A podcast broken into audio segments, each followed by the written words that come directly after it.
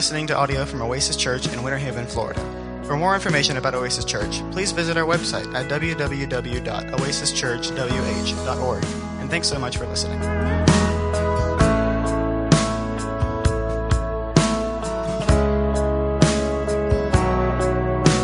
Are you glad you're here today? Let's look at Daniel chapter 4. We've been studying the book of Daniel. You know, when we, uh, when we tell stories, most of the time we tell stories of our life, we tell the ones that present us in a good light. We tell the stories about something we've accomplished or done that makes us feel good about ourselves because human beings want to feel good about themselves. They, they want to feel successful. They, they want to feel like they're appreciated and needed. We want to be admired by others because we admire individuals and, and, and we, we want what that must feel like on the other side. Well, I admire them so much, I would love if someone admired me that way. In fact, we might even take it a little farther than wanting to be admired, and we might envy the kind of, of persona that gets admired and appreciated. It's why we like likes on social media. It's why we'll take a thousand pictures to get the one that we're satisfied with. And then we'll even doctor it up with Photoshop in order to get the perception, in order to get the likes. And boy, does it really send us into the stratosphere when we get a love. Likes are one thing, but loves, oh my goodness. Why? Because we are, well, we're vain, is what it is. Are we not? Where does vanity come from if not from pride? What is pride? Pride is the elevation of oneself and the assuming of credit for what God alone has made possible. Pride, sin. God's people need to be reminded that pride leads to judgment and humility leads to their flourishing. You want to flourish as a human being? Humility is the way.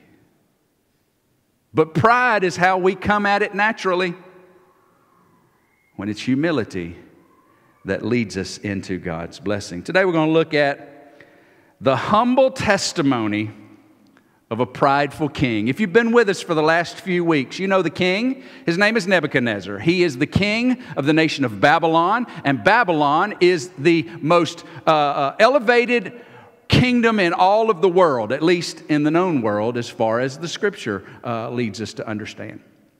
The nation of Babylon has taken captive God's people, the nation of Judah and has brought them into captivity. In fact, he's going to bring them into captivity three different times. They're going to go and they're going to do different, uh, uh, uh, different destructions in the city and ultimately destroy the temple and the walls. And he's going to bring people back to Babylon. The first go round, Nebuchadnezzar ordered the upper crust, the best looking, the smartest, the ones that will be uh, most easy to re educate into the ways of the Babylonians. They were to be brought first, and in that rank was four individuals. We know them as Daniel, Hananiah, Mishael, and Azariah. But you probably remember them most easily as Daniel, who also was renamed Bel- Belshazzar and his three friends' Babylonian names are Shadrach, Meshach, and Abednego. But I want you to learn them as Hananiah, Mishael, and Azariah, because that's their Hebrew names, and those names reflect the character of who God is. Their Babylonian names are simply a, a, a, nod to the Babylonian false deities. But nevertheless, that's how we remember them. We saw in Daniel chapter 1 that even when God's people are under God's judgment, God still responds to those who will submit faithfully to Him. In chapter number two, we saw the scenery change a bit, and God gave King Nebuchadnezzar a dream that was going to lay out human history until the return of Jesus, showing the kingdoms that are led by the Gentiles and the time of which Gentiles would be allowed to rule the world. God's people would be under the governing of these Gentile leaders. But God showed that as one kingdom came, another would follow and another would follow, and then another would follow, until ultimately a stone not cut by hands came from a mountain, crushing the entire statue. All of the kingdoms of men would be crushed, made into dust, and wind blown away by this stone that would then increase into a mountain that would engulf the entire earth and would never be overthrown, and this being the kingdom of God that will be set up over all Gentile earthly kingdoms. Nebuchadnezzar had a dream. And God showed Nebuchadnezzar, Your time is limited, and I'm always in control. My plan has been established in the heavens from eternity past, and it will be accomplished. In chapter number three, we see how that, that God demonstrated to Nebuchadnezzar that if you try to uh, stand in his way or against those that, that would call on his name, that he is fully capable of preserving them. And you'll remember the three young men that were cast into the fire because of their unwillingness to bow before the pagan, uh, the pagan idol, the statue that had been erected by King Nebuchadnezzar.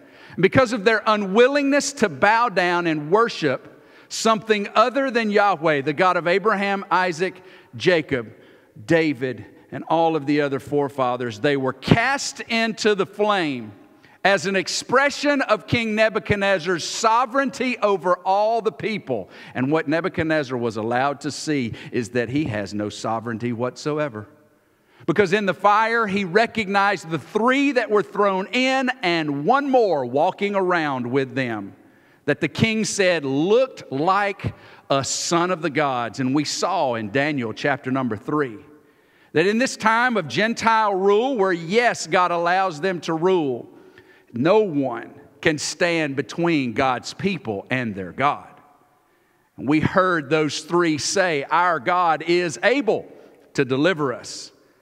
But if not, and we talked about how that over the centuries, far more have been consumed by the fire with God's presence with them as a testimony of giving their life for their love for Him.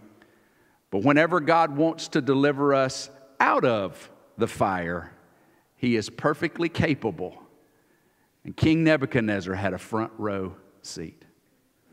King Nebuchadnezzar is going to have another dream. And what's going to happen in this chapter is we're going to change from the perspective of Daniel And it's going to be as if Daniel hands the microphone to the king and allows the king to begin sharing his own experience.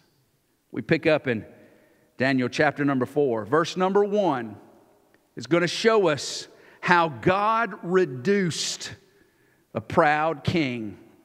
Verse number one King Nebuchadnezzar, to all the peoples, nations, and languages that dwell in all the earth peace be multiplied to you. It has seemed good to me to show the signs and wonders that the Most High God has done for me. How great are his signs, how mighty his works. His kingdom is an everlasting kingdom, and his dominion endures from generation to generation. Why, why, why, does it sound like that, that a, a, change has happened in the king? Why, why does it sound as though he's seeing the God of Daniel and the three faithful servants in a different way? It's because he has. Nebuchadnezzar is proclaiming an experience that he has gone through in the past. And he's recalling, but he's beginning this story with a praise to the God that he certainly sees in a different light now, having gone through the experience that he's gone through. We see the words of a king who desired others to learn from his past experience. Verse number four I, Nebuchadnezzar, was at ease in my house and prospering in my palace. Let that sink in. Things were going good for King Nebuchadnezzar. Things were going well. He had all of his needs met, he had all of his wants and desires fulfilled. Things were great in the palace. And I saw a dream that made me afraid. We've been here before. We've had a dream before that troubled the king. We're back again. As I lay in bed, the fancies and the visions of my head alarmed me. This was more than just a, a, a, troubling dream, this was a five alarm fire. So I made a decree that all the wise men of Babylon uh, should be brought before me, that they might make known to me the interpretation of the dream.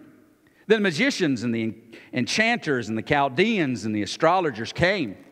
And I told them the dream. He, he's, he's changing his way from, from chapter 2 when he wanted the magicians to tell him the dream.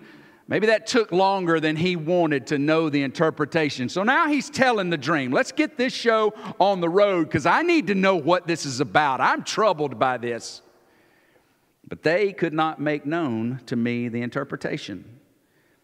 You think these guys just need to be outright fired? I mean, what, what do they do? I mean, it's like a lot of the government employees, what, what, what, do y'all do? Why do we have so many redundancies? Yeah, yeah, he can save a lot of money. Anyway, at last, he says, Daniel came before me. He who was named Belteshazzar, in case you didn't remember what his Babylonian name was, after the name of my God. Remember, he's talking about his past. I think he's saying, in the name of my God, meaning that was the God that he saw as supreme when he gave him the name or when the name was given. And in whom is the spirit of the holy gods.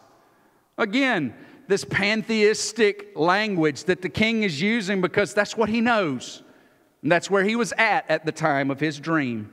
And I told him the dream, saying, O Belteshazzar, chief of the magicians, because I know that the spirit of the holy gods is in you and that no mystery is too difficult for you, tell me the vision of my dream that I saw and their interpretation. The visions of my head as I lay in bed were these I saw, and behold, a tree in the midst of the earth, and its height was great. And the tree grew and became strong, and its top reached to the heaven and was visible to the end of the whole earth. Its leaves were beautiful and its fruit abundant, and in it was food for all. The beasts of the field found shade under it, and the birds of the heaven lived in its branches, and all flesh was fed from it. And I saw in the visions of my head as I lay in bed, and behold, a watcher it was probably an angel that he saw. But again, he's using the language that, that he was familiar with this celestial being of such. Maybe it was just an angel. Maybe it was an angel of the Lord. Maybe it was a pre incarnate uh, uh, vision of God the Son himself. But this watcher appeared, a holy one. He came down from heaven and he proclaimed aloud and said, Thus, here's the message chop down the tree lop off its branches, strip off its leaves, and scatter its fruit. Let the beast flee from under it and the birds from its branches. But leave the stump, don't dig it out. Leave the stump of its roots in the earth, bound with a band of iron and bronze. He's, he's to uh, put, a, put a band around it to keep that stump from splitting, to keep it intact. He's got a plan for this stump amid the tender grass of the field. Now it changes from the tree to the message becomes personal to a him. The watcher said, Let him be wet with the dew of heaven. What gets wet with dew? Things left outside. Let his portion be with the beasts in the grass of the earth. What do beasts eat? Cows and horses. Grass. Let his mind be changed from a man's, and let a beast's mind be given to him. And let seven periods of time pass over him. How long is the seven periods? It's an undefined number. It's a, it's a, a measure of sevens, whatever this is, undefined we see in these verses the nightmare that was going to lead not just to the elongated history of mankind, but was going to be the key to the very imminent future events of this one having the dream. The sentence is by the decree of the watchers, this one says.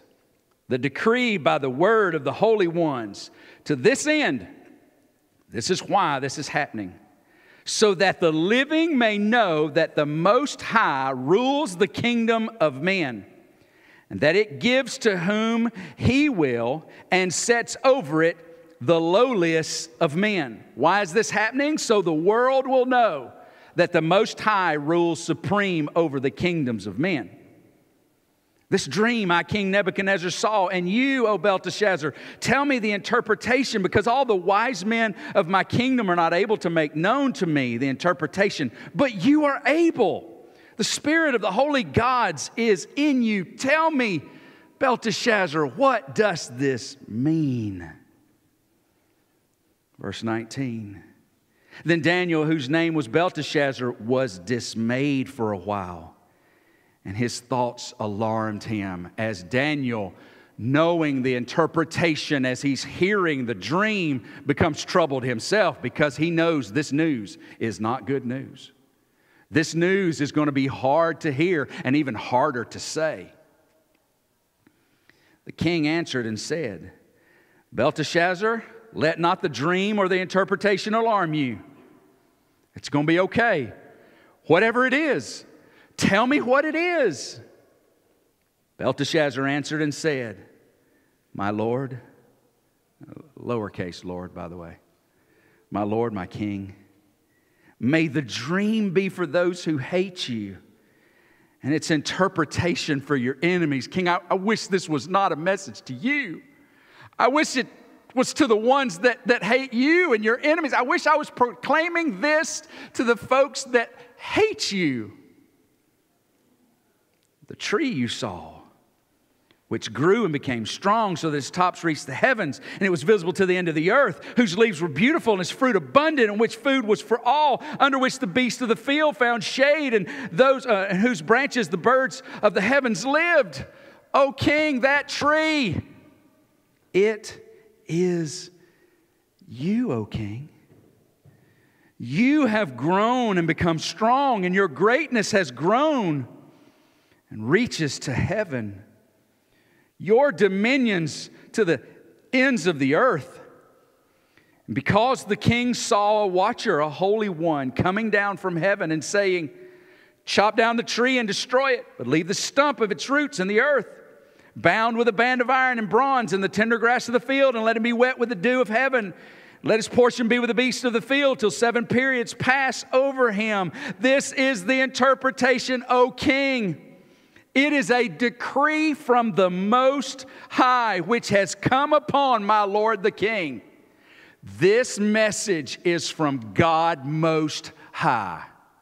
Not God most high among all other gods, but God most high alone is God, and all others are nothing. King, that you have been driven from among men, and your dwelling shall be with the beasts of the field you shall be made to eat grass like an ox, and you shall be wet with the dew of heaven, and seven periods of time shall pass over you until you know that the Most High rules the kingdom of men and gives it to whomever he will. O king, God is going to reduce you. He is going to bring you down. O king, the one who is elevated as high as any king ever has been, you are going to be brought low by the hand of your Creator, by the hand of God Most High, so that all will know that He rules supreme and you will be reduced until you are ready to admit that without reservation. And that is as and as it was commanded to leave the stump of the roots of the tree, your kingdom shall be confirmed for you from the time that you know that heaven rules. Isn't it just like God to give the worst news possible and then come right behind it with some really good news? Yeah, one, one of those things that, that is the worst news possible. You ready? You were born in sin, and there's nothing you can do to change it. And because of your sin, you are now God's enemy by fact of the matter that God cannot have fellowship with anything that is unholy. And so, therefore, you are God's enemy, incapable of changing anything. You are condemned because of the sin you committed uh, by proxy in the garden. And I wasn't in the garden. Yes, but then your life demonstrated it. Just as soon as you could sin, you did yourself.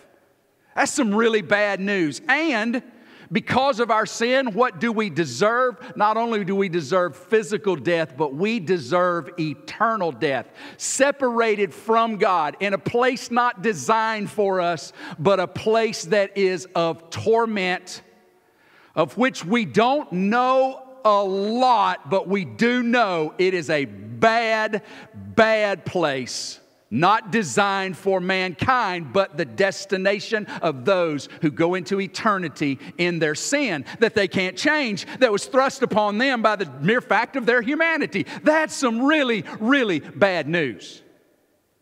Followed up with the fact that yet God loves you and in his love for you, he has provided a way of escape, a way of forgiveness, a way of salvation. And it's free. You can't buy it, you can't earn it, you'll never achieve it, but it's been achieved for you through the death and resurrection of Jesus, God the Son, on the cross in your place for your sin, raised to life, raised from the dead to prove that that sacrifice was indeed accepted by a holy God and is sufficient for all who will, by faith, not by works, embrace Jesus and Jesus alone as Lord and Savior.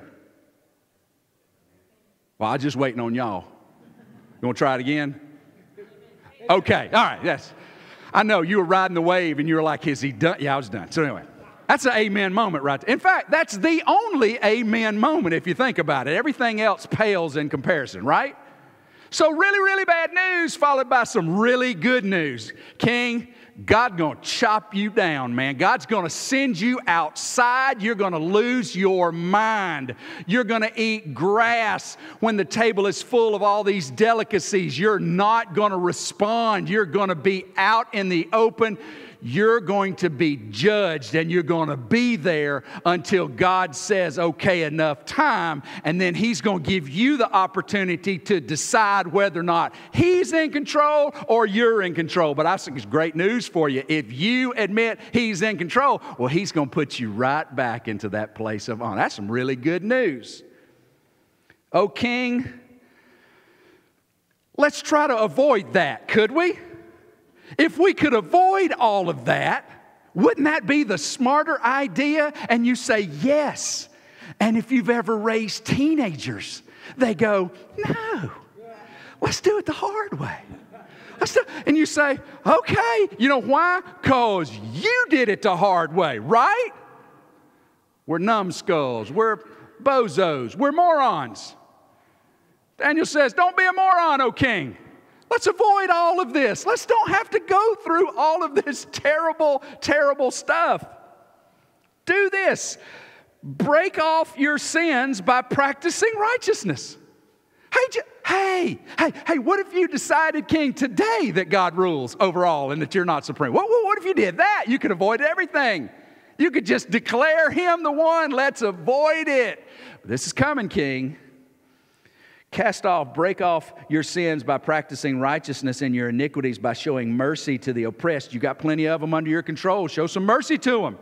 Give them a day off. Show them some love. Quit, quit treating them like, a, like a, a hardened boss. That there may perhaps be a lengthening of your prosperity. He's not asking him to work for his salvation. He's saying, see God differently and prove it by your actions. We can avoid all this. Okay. That's all I needed, Daniel. Daniel went back to his place. Verse number 28. All this came upon King Nebuchadnezzar. At the end of 12 months, you know, enough time passes, we forget about stuff, right?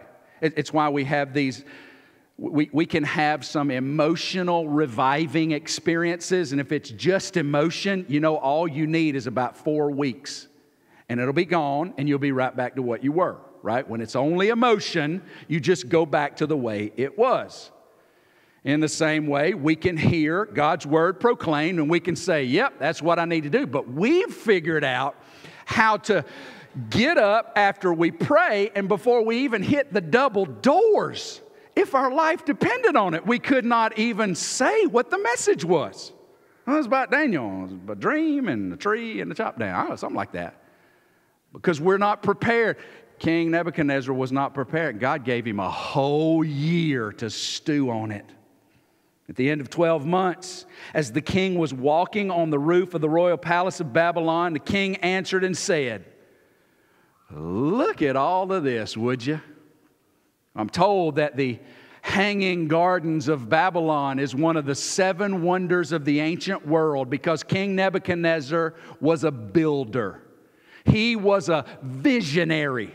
And he used the labor of the slaves of the people he conquered in order to build one of, if not the most majestic kingdoms in all of human history.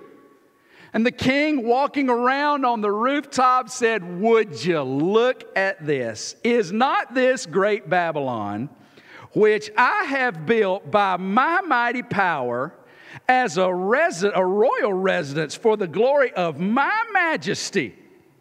Look what I have done as he pats himself and is basting in his pride and arrogance. And watch this 31.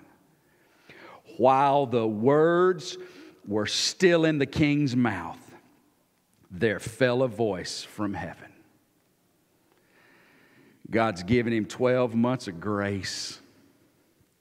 And now God comes in holiness, righteousness, and justice and he comes bearing his word.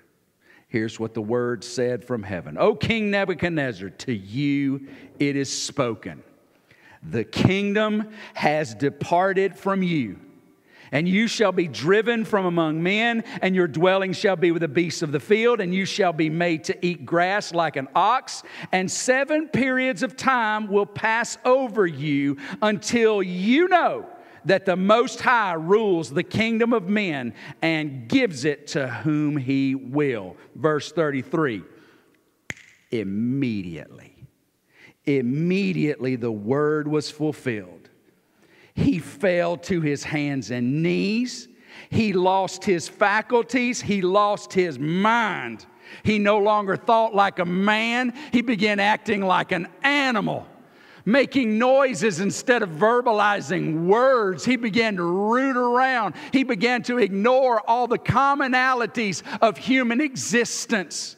He looked for a way out of the palace so that he might find sustenance for himself in the yard.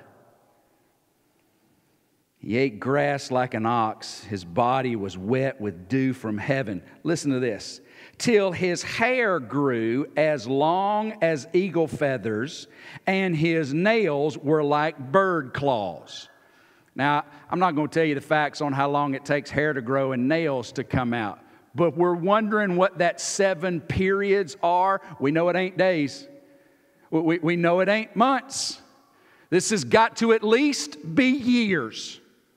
Seven years to grow a of hair. Seven years finally got me the beard you see today, but that's just because I don't grow it very fast. But seven years will get a nice set of nails on your hands and your feet. Seven periods of time. And this is what happened. And outside he was. Some Bible teachers have speculated that during this time, no doubt, Daniel, in his elevated position, made sure that the king remained safe. Because it would have been very ordinary, probably more along the lines of expected, that if a king is unable to fulfill his duties, that someone in the kingdom would step up and help him find a new place to live and put a new king on the throne. But some have said no, Daniel would have protected the life of this one who was his oppressor, but because of his love for God and his submission to God by his submission to his authorities, very likely he protected King Nebuchadnezzar while God did to him exactly what he promised. God reduced a proud king who was arrogant and prideful and judged. Verse number 34 shows us the beginning of God restoring a humble man. He went down as a prideful king, he looked up as a humble man. At the end of the days, look at him. He's telling his own story. At the end of the days, I, Nebuchadnezzar, lifted my eyes to heaven, and my reason returned to me, and I blessed the Most High. I praised and honored him who lives forever. When the time was over, and he awakened from whatever trance or, or illness that he was kept captive under, he recognized that he was in a place of judgment in a place of fulfillment of the words of God Most High. And when he had the opportunity, he took the first exit. Not the, okay, Gainesville, next three exits. You can decide whether you're going to get off in Gainesville for three whole, hey, not King Nebuchadnezzar. King Nebuchadnezzar opened his eyes, saw the exit of submission, and said, I'm going, cut across every lane of traffic to take that exit. He looked up and he said these six things. Number one, God Most High, your dominion is an everlasting dominion. God Most High, your kingdom endures throughout all generations, from generation to generation. Number three, all the inhabitants of the earth are accounted as nothing compared to you. Nobody is anything compared to you, including me, most specifically me. I'm nothing compared to you. Number four, God Most High, you do according to your will among the host of heaven and among the inhabitants of the earth. Whatever you want to do, God, you do it. Whether it's where you're at or where I'm at, you're in complete sovereign control. You are the one. Number five, no one can stay your hand. No one can say to God who has made up his mind, Well, I'll go talk to him, I'll change his mind. Or I'll gather up a few of my friends, we'll stand up to him, show him who's boss. Nobody can stop what you've decided to do. Nobody, not even and especially not me. Number six, nobody can say, what have you done? Have you ever done that to an employee or to a child? You walk into the city like, What happened? I was gone for five minutes. What have you done here? Nobody can say that to God. Nobody can say, God, I, you know, I appreciate your thought, but you probably should have taken. No, you can't. Why? Because he is supreme over all. You can't stop him and you can't accuse him because whatever he does is always right and we had best just get on board. I praised the name. When he submitted to God Most High, look 36, at the same time, my reason returned to me. All the stuff I'd forgotten, all the stuff that I hadn't been doing, I looked around and went, I need a haircut. I need to get some nails trimmed. I, I, I, am a mess. I realize just exactly what I have become. All my reason came to me, and for the glory of my kingdom, my majesty and splendor returned to me. When I submitted to God, God said, Very good. You want to go back inside now? Yes, sir, I do. You want to put some clothes on? I sure do. I'm a little embarrassed right now. Hey, you want to sit on that throne? I've been saving it for you. Amen. How about something to eat? God, I already got it prepared for you. It's ready to sit down. Woo! Hallelujah, King. Skipped inside and got to step right back into his place with a whole different mindset about who's in control. My counselors, my lords, they sought me, and I was established in my kingdom, and still more greatness was added to me because that's just the way our God dishes it out in abundance. All he wanted was submission. Now, listen to the king. He tells you, Now, I, King Nebuchadnezzar, praise and extol and honor the King of heaven, for all his works are right and his ways are just and those who walk in pride, he is able to humble. What is the point of this lesson today? Nebuchadnezzar served as an example to all of the kingdoms of men. And here's what the example is God does and will rule supreme. And if he gives you the throne, you do best to recognize it.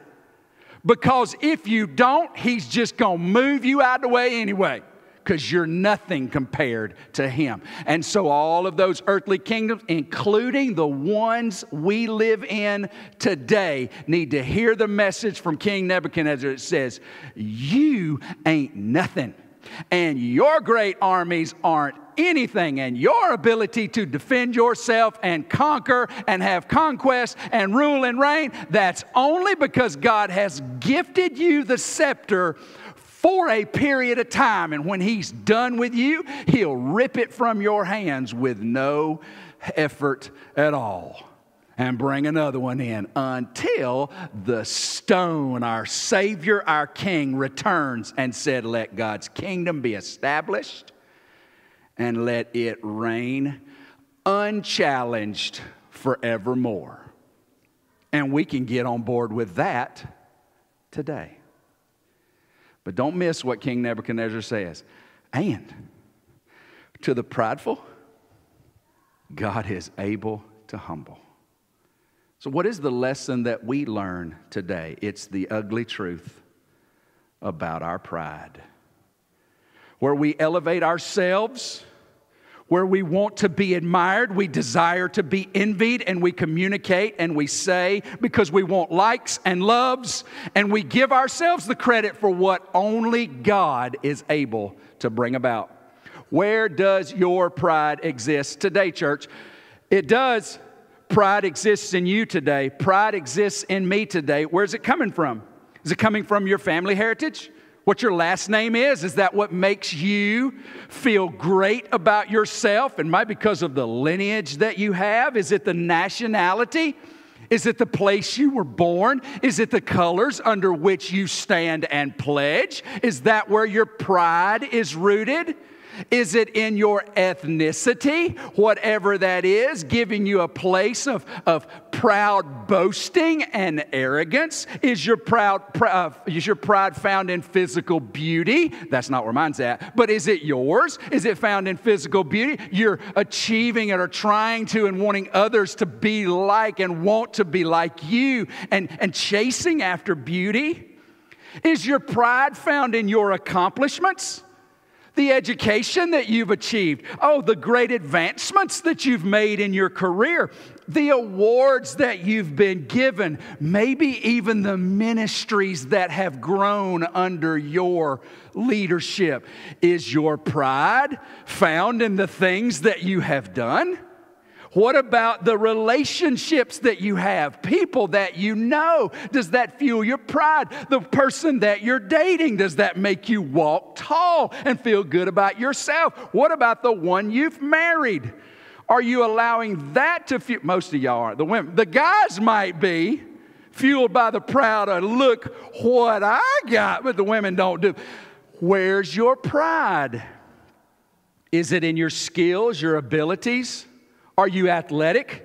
Do you have great academic ability? Are you musically inclined? Do you work great on cars? Do you make things look wonderful? Are you the best planner, administrator? Where's your pride? Is it in the stuff you're good at? What about your children and grandchildren?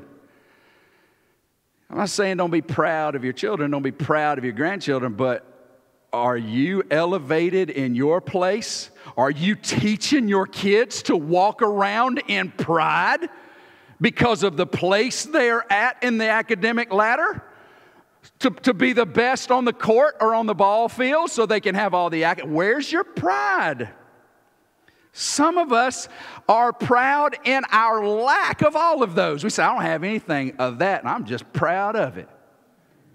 That's more, that's more where that's my lane, where I'm in. Yeah, proud of redneck, shoot, yeah. Pride. We've all got it, and it's ugly. 1 Peter 5, 5 and 7. Middle of the verse, verse 5. Peter says, follower of Jesus, clothe yourselves, all of you, with humility toward one another. For God opposes the proud. God still opposes the proud. You know why? Because it's ugly. Proverbs 16, 5 says it's an abomination to him. Proverbs 16, 18 says it comes before destruction in your life and mine. It's ugly and God opposes it. But He gives grace to the humble.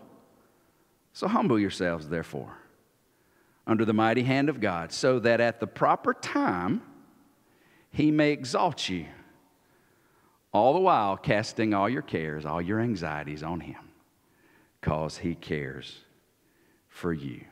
Follower of Jesus, learn from Nebuchadnezzar's experience see Daniel chapter 4 and let's learn a lesson. Here, Daniel saying, Hey, what if we were to avoid all of that opposition that comes about in our pride? What if we just humbled ourselves today and avoided the fall that's waiting on the other side of the door? What if we just submitted ourselves and called our pride what it is, confess it as sin, and then walk humbly, following out the way of God's kingdom. That, in fact, is our application. With every head bowed, with every eye closed, nobody's looking around. As God has spoken to me, so I know He's speaking to you. If you're a follower of Jesus, where's your pride? You know where it's at.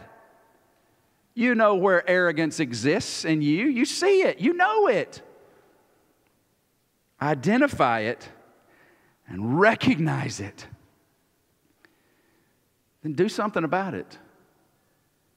What do you want me to do, Pastor God? I want you to repent of it. I want you to call it sin.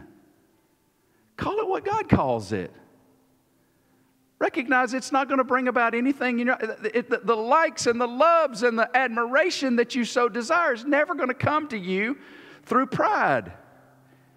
Even what does come will be short lived and fleeting and never satisfying. But God lifts the humble.